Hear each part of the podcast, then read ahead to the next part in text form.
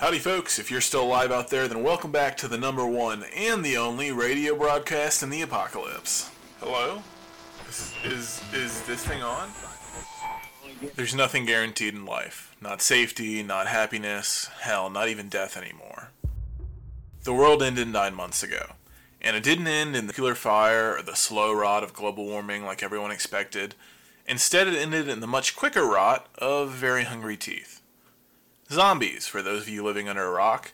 And one hell of a rock it must be. Like the Fort Knox of rocks.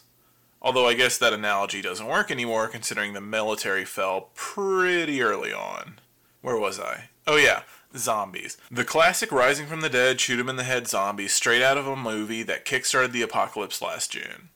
During Pride Month, too, which is frankly homophobic, and I think we should cancel them on Twitter.com. Although I guess Twitter doesn't exist anymore. Or the internet. I'm getting sidetracked. Listeners, if there is anyone listening, I hope there's someone listening. I should explain how I ended up here doing this broadcast. It's a bit of a long story, but I'll give you the spark notes. You can call me S, and nine months ago I was more worried about completing my final year of college and finishing my Minecraft base than the rumors of viruses and riots that were hanging around the outskirts of the news.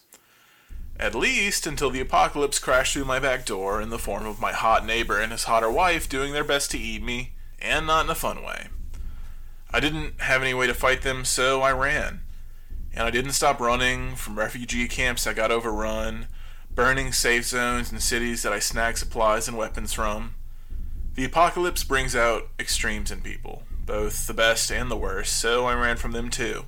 I stole a car and kept driving, searching for my friends or any familiar face or safe space. Until last night, where I ran out of gas on the outskirts of some tiny valley town tucked in between three mountains in the middle of the Appalachians. It should have been safe enough. A town this small couldn't have had a population of more than about a thousand, and that means less Z's and less danger as I scavenged for gas, Plus, it was the only town around for miles, and I didn't have any other choice but to ditch my car and head into town. It was getting dark when I hit the town center, and maybe that's why I didn't see them. Maybe I was zoned out. It's so easy to get lost in my head these days. But whatever the case, I didn't notice the horde of zombies till I practically stumbled into them. I'm not sure how long I stood there in shock. I hadn't seen a raft that big since, well, since the start. I certainly wasn't expecting one out here in some forgotten corner of the Appalachians. There were enough zombies packed together that it looked like one organism, so dense that I could have run on their shoulders for a mile without ever touching the ground. By the time I came to my senses, a Z had snuck up on me.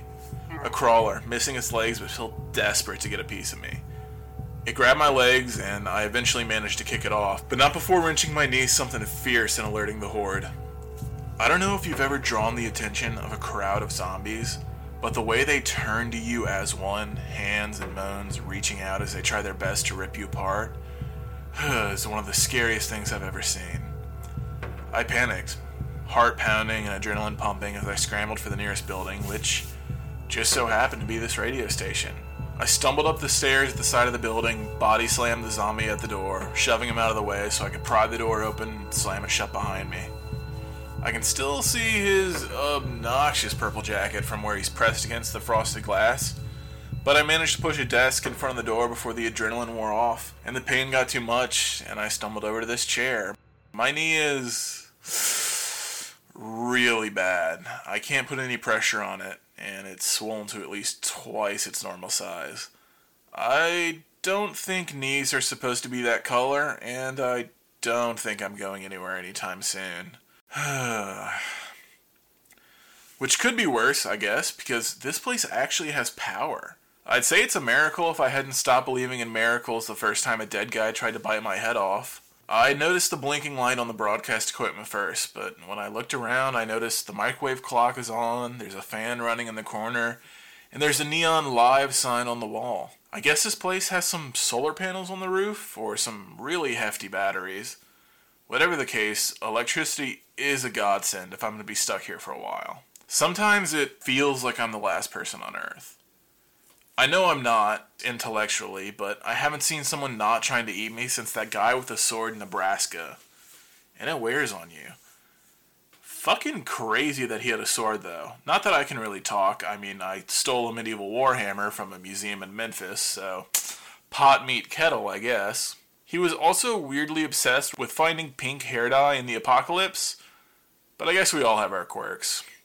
We spent a week together before we went our separate ways, and I haven't seen a single person since. That was three months ago. I didn't really have a plan when I hit the broadcast button. I don't even know if I hit it correctly. I could be broadcasting to no one, to nothing. But I guess it's for comfort. Even if there is no one out there listening, it still feels like for just one moment I'm not alone. Aside from the zombie still banging on my door. Would you shut up? You're somehow even more obnoxious than that hideous purple jacket you're wearing. Wait a second. Is that getting closer? Oh shit, oh fuck, that's coming from the stairs. Shit, fuck, fuck, fuck, I didn't clear the building out. Why didn't I clear the building out? There's one in here. Where's my hammer? Where's my fucking hammer? Where did I put it? I'll. I'll see you next broadcast, folks. Just make sure you're still alive to hear it. Come on, you stupid zombie. Heads up.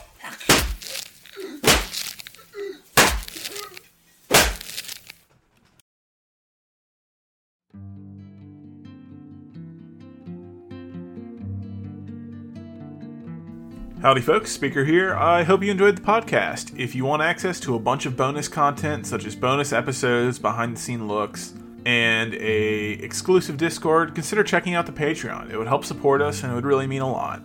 That's patreon.com slash pod still alive. Uh, also, leave a nice comment, like, and a follow on whatever platform you're listening to this on. I'll catch you all on the flip side. Later.